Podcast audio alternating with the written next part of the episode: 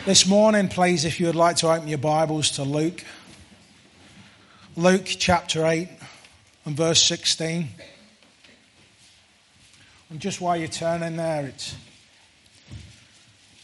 I just love it this morning when it says he's paid my ransom. Isn't it fantastic to know you're free in the Lord Jesus Christ? Isn't it fantastic to know that every sickness was paid for? Every oppression is broken. That we haven't got a spirit of fear, but one of boldness. Is it fantastic to know that you're His this morning? Hallelujah. I'm just going to read one verse Luke 8 and 16. No man, when he hath lightened a candle, cover it with a vessel or put it under a bed but he setteth it on the candlestick, that they which enter in may see the light. Let us pray. Heavenly Father and our Lord Jesus Christ, Lord, we just come humbly before the great I am this morning. Lord, we worship you. Lord, we adore you. And Lord, as I come, Lord, to bring thy word, Lord, I pray that your people do not need a word from me, but they need a word from you, Lord. Lord, they need a message from you. So, Lord, I just prostrate my spirit, as it were, before you, Lord, this morning. And, Lord, I ask, Lord, that you just overtake. Lord, that they don't see me, Lord, or they don't see a message that I have prepared. But Lord, I just pray, Lord, that your spirit, Lord, just comes and has its way. Lord, give me words of utterance, Lord, to speak life unto your people. And Lord, I just thank you, Lord, that you are in us, that you move, Lord, that you speak to us, Lord, that you love us this morning with a love that we cannot fathom. So, Lord, we just thank you for being one in the midst of us this morning and give you all the glory. In Jesus' precious name, amen. You'll notice whenever the Lord is trying to get a point across, particularly about the kingdom of God, he uses parables. And a parable basically is a, a comparing or a comparison. It's an illustration and it always fascinates me. You know, sometimes we can take something and, and make it complicated, but the Lord never did that. He used simple terms, he used simple language to explain probably one of the most complex things there ever is the kingdom of God. And it amazes me. And in fact, in Psalm 78, verse 2, it says, I will open my mouth in a parable and I will utter dark sayings of old. He was fulfilling scripture when he was speaking in these parables. But there was another reason for him speaking in parables as well. In Matthew 13 and verse 10, and it says this And his disciples came and said unto him, Why speakest thou unto them in parables? Verse 11 says, He answered and said unto them, Because it is given unto you to know the mysteries of the kingdom of heaven, but to them it is not given.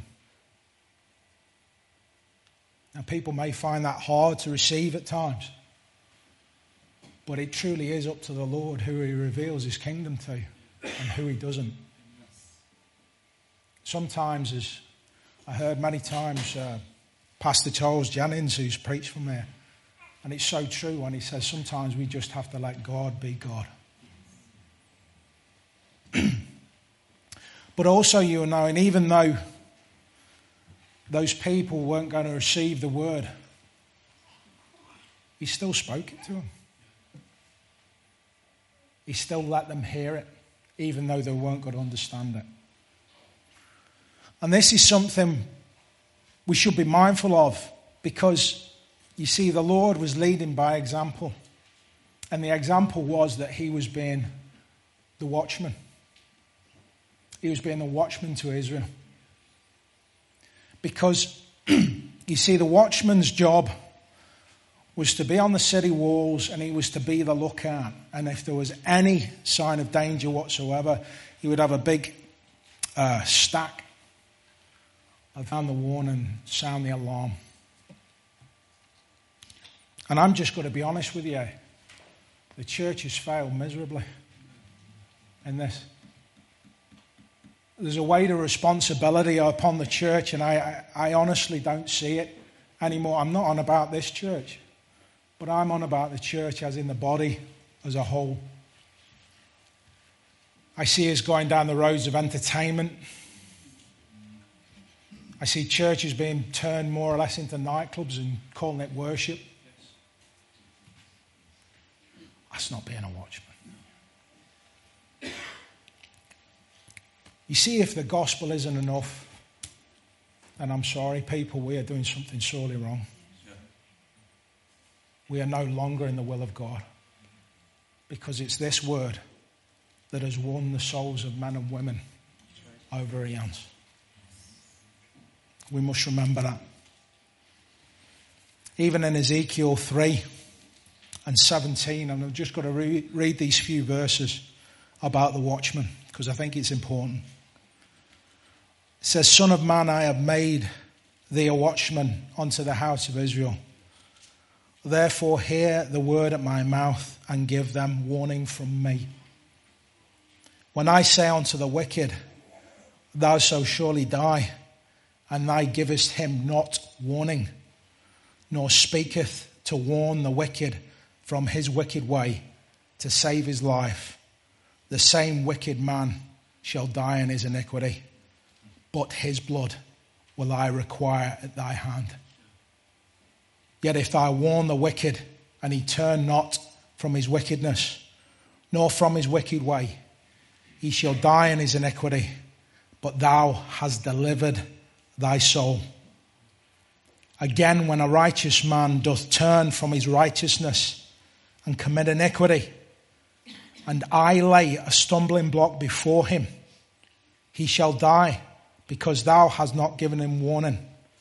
He shall die in his sin and his righteousness which he had done shall not be remembered, but his blood will I require at thy hand. Nevertheless, if thou warn that righteous man, that the righteous sin not, and he doth not sin, he shall surely live, because he is warned. Also, thou hast delivered thy soul. That's an awesome responsibility for a church for a pulpit. And I think people that preach the gospel should be mindful of those verses whenever they climb into a pulpit. They should never take it lightly. It's the message of God, and I think that has been lost so, so much when I, I even see the TV evangelism and all that. Seems so flippantly said. You know, trying to, trying to just bring people in with worldly things. Come on. This can't be. This wasn't like it was when the Lord walked the earth. He was our great example. He said things that were hard to hear, hard to hear, but they were the truth. Do you know what he was doing? He was doing it in love. And somebody will tell you the truth because they love you. So we have to remember that. So if we look at our verse, in Luke 8 and 16. We see a few things here that the Lord gives us. A, there's, a, there's a candle, and he talks about a vessel, being it covered up with a vessel, or put under a bed. But to really get into this verse, I always like to have a look at the start of the chapter or, or read a few verses back because we start to get a context of what the Lord is talking about. And you see, if you go further into to Luke chapter 8. In fact, if you go from the start, you start reading down from verse 1 to 9, you, you, you find that there's actually, this follows on from the parable of the sower. Now, I'm sure all familiar with the parable of the sower. So the farmer is, is, is throwing the seed out there, And the Lord explains to us that this is the Word of God. The seed is the Word of God, and there are different types of soil. So, just to recap, because it's important what different types of soil is. The soil is how the people respond to the Word of God. It's what it is. So, you had the wayside soil where the fowls of the air come and de- devour it.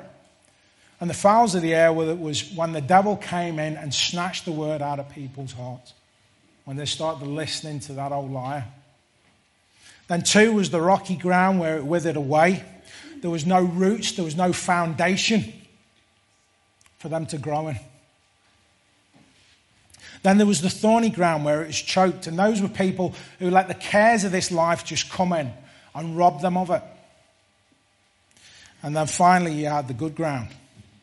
And this was an honest and good heart that was to hear the word of the Lord and they would then receive it.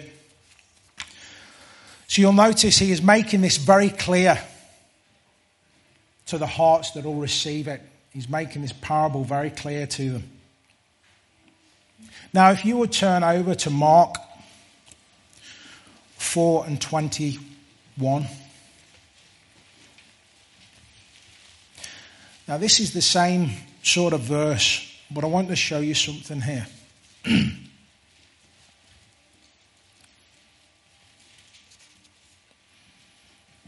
it says in this verse, it says, And he said unto them, Is a candle brought to be put under a bushel? Now, that word brought there is a Greek word.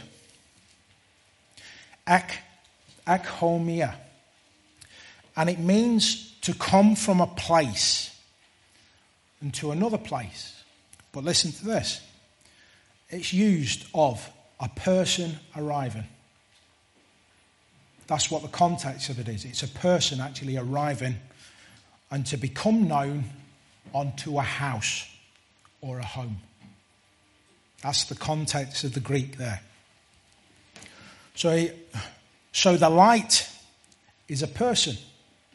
Now, we all know that the light of the world, as in John 8 and 12 said, that then Jesus spake, or then spake Jesus again unto them, saying, I am the light of the world. He that followeth me shall not walk in darkness, but shall have the light of life. So we know that the Lord Jesus Christ is the light. He's the light here. So we have this parable saying this light is coming onto a house. Now, at first glance, we may miss this. But it's actually quite important because there's two applications for this parable of this light coming onto a house. The first one is a national aspect that we look at. And then the second one will be a personal aspect onto people. And I'm hoping just to show you uh, both this morning, and maybe just to give you something that you've probably never seen or maybe haven't seen in the parables before. But you'll find that usually these parables have a national aspect to them. So, as I say, this is a person coming onto the house. So you say, right, we know who the person is. So, who is the house?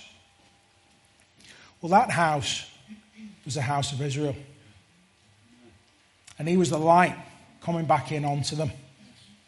So now we need to get back into a bit of history for this. Now you'll know into, in, the whole, uh, in the Old Testament, at around 930 BC, at the death of King Solomon, the house of Israel then divided into two houses. So you had the, the northern 10 tribes of Israel under Jeroboam with its cap, capital Samaria, and then you had the southern house of Judah under Rehoboam, and this was the son of King Solomon. And you find all this in 1 Kings in chapter 12. But you'll notice something. They were both taken away because of their disobedience unto God. So the northern ten tribes were taken away captive into uh, the Assyrians. The southern two tribes were later then taken away captive by the Babylonians. But there was a remnant of the southern tribes that came back. There was a remnant of the southern half of Judah that returned to Jerusalem under Zerubbabel, Nehemiah. You read all this. But the one thing we have to remember is that when they divided, And people always think, well, when they're divided, they get this idea that it was a clean split. It wasn't. There was even in Judah, there was a remnant of the ten tribes, even in Judah. And, and, the, and the same it would have been in, in the northern house. You know, so it wasn't as, as clear cut as we think. You know, obviously people come and, come and go from place to place, they move about. So if you turn to Jeremiah 31, we'll see the aspect of the covenant that the Lord is going to make with the house of Israel. Jeremiah 31, verse 31.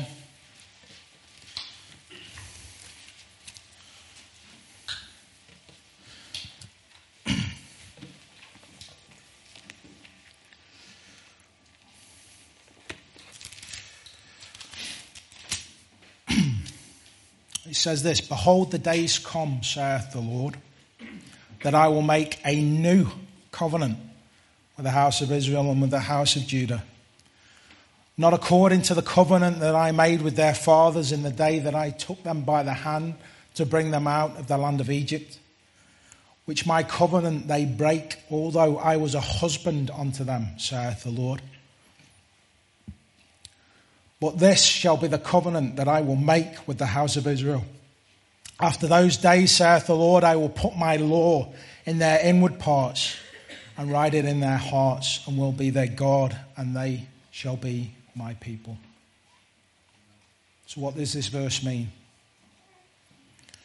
God made a covenant with Israel, the Israelites in the wilderness, at the foot of Mount Sinai but it was a marriage ceremony. You see, God was to be the bridegroom, and the bride was the Israelite people.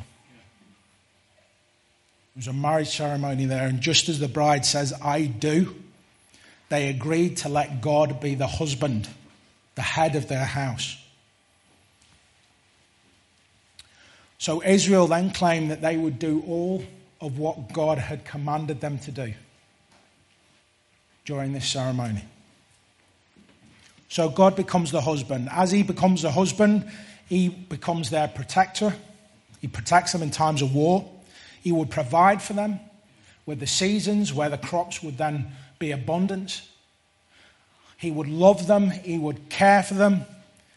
He would have his hand upon them, just as a good husband would do to his wife. But the Israelites became an adulteress in the sight of God. They went after other idols. They wouldn't do the commands of God. And if you would like to turn to Jeremiah 3 and 8, we see what happens. and it says, And I saw and I saw when all the cause whereby backsliding Israel committed adultery, I had put her away and given her a bill of divorce. Yet her treacherous sister Judah feared not, but went and played the harlot also. So God divorced Israel. He put them away. This meant they were taken away from the promised land. And the northern house of Israel were, were taken captive by the ancient Assyrians. And they were placed by the river Gozan in the city of the Medes. So they were taken away. And then eventually, they migrated after time over into Europe, to Britain and America. And this is where, when they initially went and migrated, they went through what they call the Dariel Pass or is what's commonly known as the Israelite Pass. And these were a mountain range called the Caucasus or the Caucasus Mountains. And this is actually where we get the name Caucasian from. So you see them, they all pass through. So, how has God got to restore his people after all this has happened? How has God going to restore them? So, if God divorced his people, how could he get them back? Well, he was going to make a new covenant with them. But this time he would write it in their hearts, not on stone. He was going to make a new covenant. But there was only one way that a divorced woman could ever be remarried, and that was at the death of her husband. You see, at the shedding of his blood, there is so much that happened on that cross. I don't think this side of eternity will ever plumb the depths of what that transaction took place that day. Not only did he die for the sin of the whole world, he died for the whosoever will. Not only did he die that man and woman may be put back in a place of dominion and have victory over the devil. Not only did he die to make us kings and priests and heirs to the kingdom and have everlasting life. Not only did he do that, but he also died to bring the house of Israel back into a bond of new covenant with him. And there was a reason for this. There was a reason for this. Well, you say, well, you may say to me, well, brother, what does this have to do with the candle and the bed? Mark 4 and 21. Well, if you want to turn to Matthew 15 and 22, and this is from the Lord's own mouth, and you'll see what he says.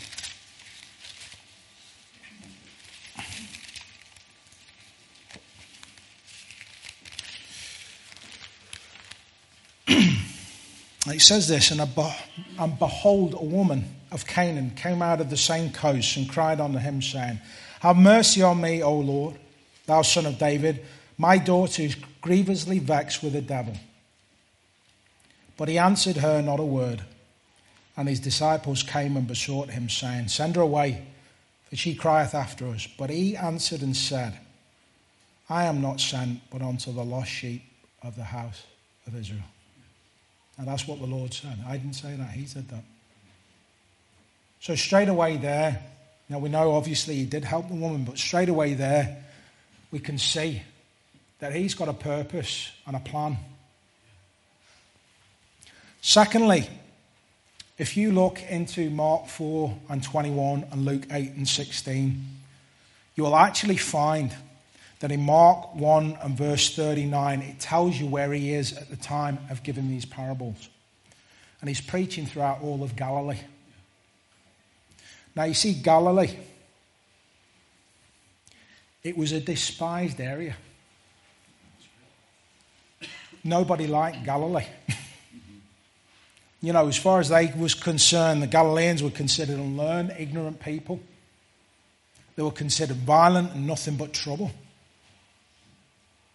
But you see, in the region of Galilee, where the Lord did this preaching and was expounding the kingdom, it was just south of a place called Samaria. So, this was the region where actually the northern house was originally.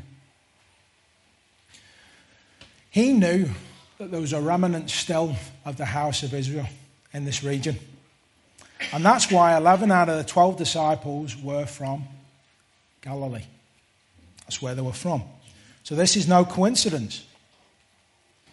So if you like to put a summary on this verse, that no man, when he hath lighted the candle, in Luke 8 and 16, no man, when he hath lighted the candle, cover it with a vessel or put it under a bed, but setteth it on a candlestick that they which enter in may see the light.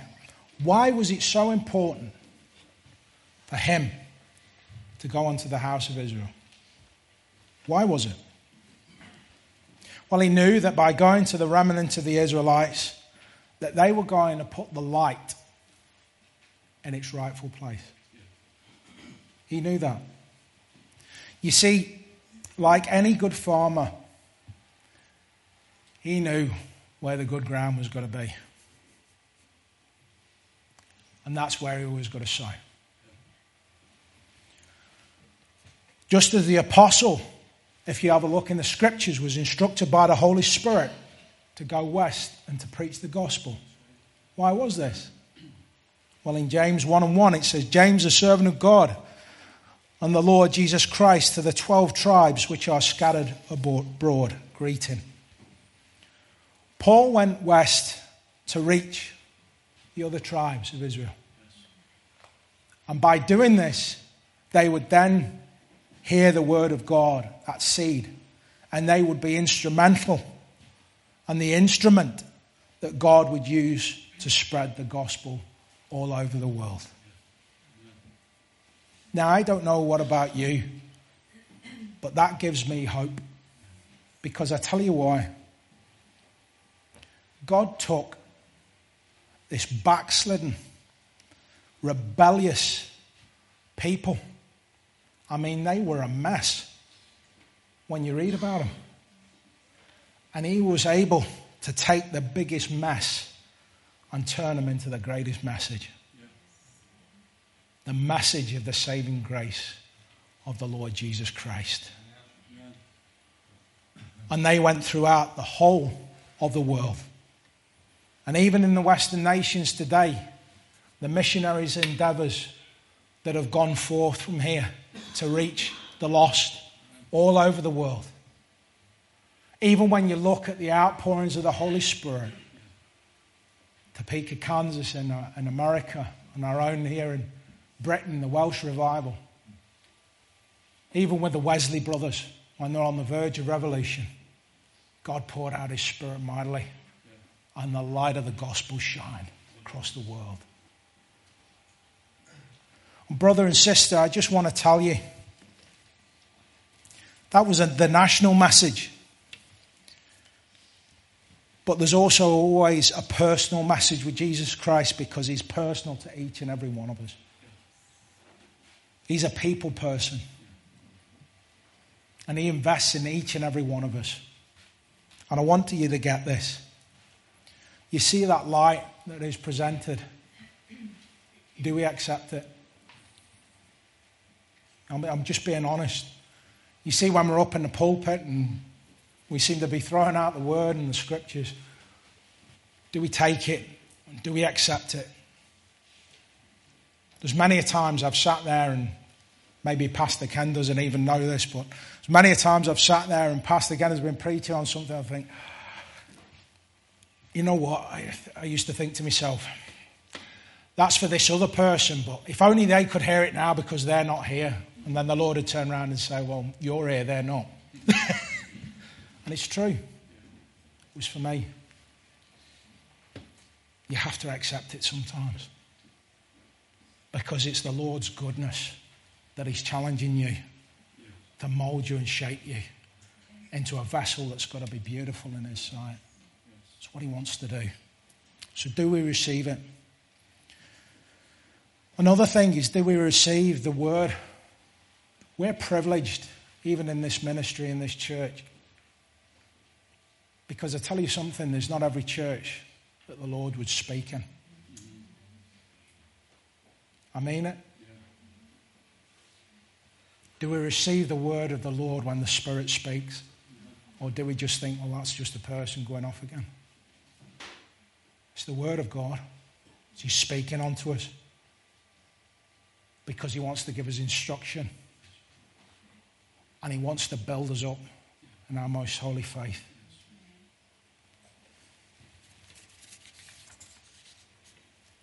And the other thing is,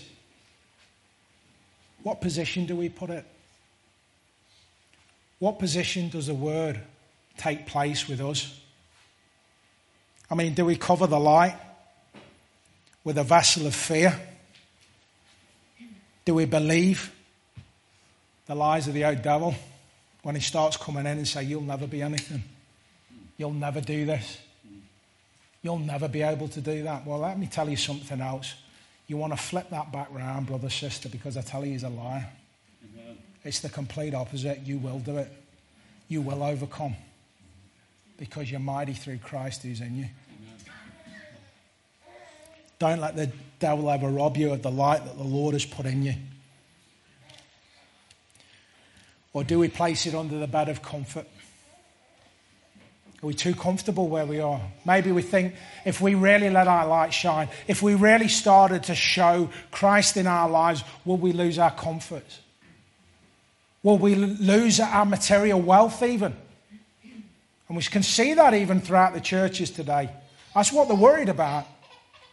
And that's why the compromise on the gospel. But let me tell you something. You see that comfort, you see that material wealth, it will mean nothing when it comes down to eternity.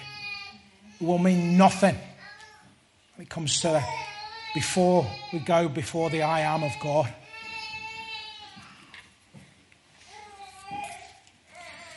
You see, in this time that we live in, this darkened time, things are going to get darker. But our light's got to shine brighter. And I want to give you a verse that the Lord gave me when I was, wasn't long saved. It was Psalm 110 and verse 1.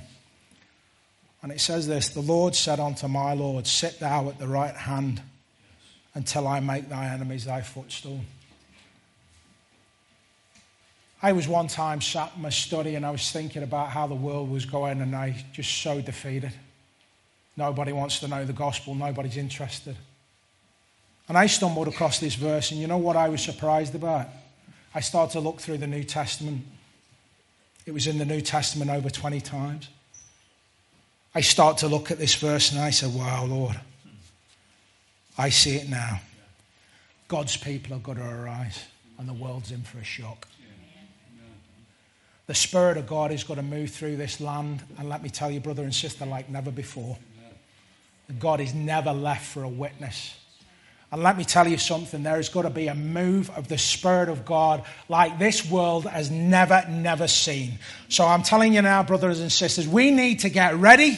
We need to prepare ourselves for what the Lord wants to do.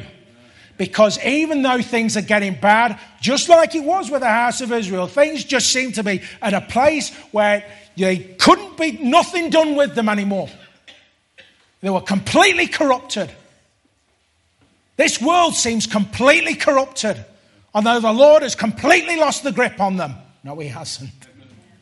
He's got a plan and a purpose. Just like when Gideon come up with all them soldiers, didn't he? He said, Son, you know what? You've got too many. I'm going to show you the hand of the Lord. And that's what he's got to do.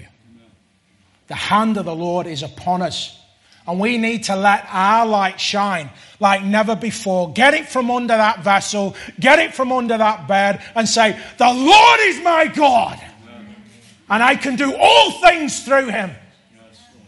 You see that thing that's been holding you back, break it off and say, Jesus Christ is my Savior, and who the Son sets free is free indeed, and I'm free in him. Brother and sister, don't be under bondage. Don't be discouraged this morning the Lord thy God has his hand upon you. And I want to give you one last verse before I finish. People say to me all the time, well, we live in the Laodicean age. Yes, we do. Yes, we do. But there's a beautiful promise in that. Listen to this Revelation 3, verse 21. To him that overcome will I grant to sit with me in my throne, even as I also overcame and sat down with my Father in his throne. Isn't that beautiful? You see, if we overcome, we overcome this Laodicean age, we overcome this lukewarmness, if we continue to preach the gospel, if we continue to witness for his glory, we get to sit with him in the throne of God. Isn't that amazing? Doesn't that just thrill your heart this morning? The Lord thy God wants to do that for you. Brother and sister, we can do this. And we're not going to do it on our own strength, but we'll do it through His. I hope that's encouraged you this morning and bless you. And look, thank you for listening. God bless each and every one of you.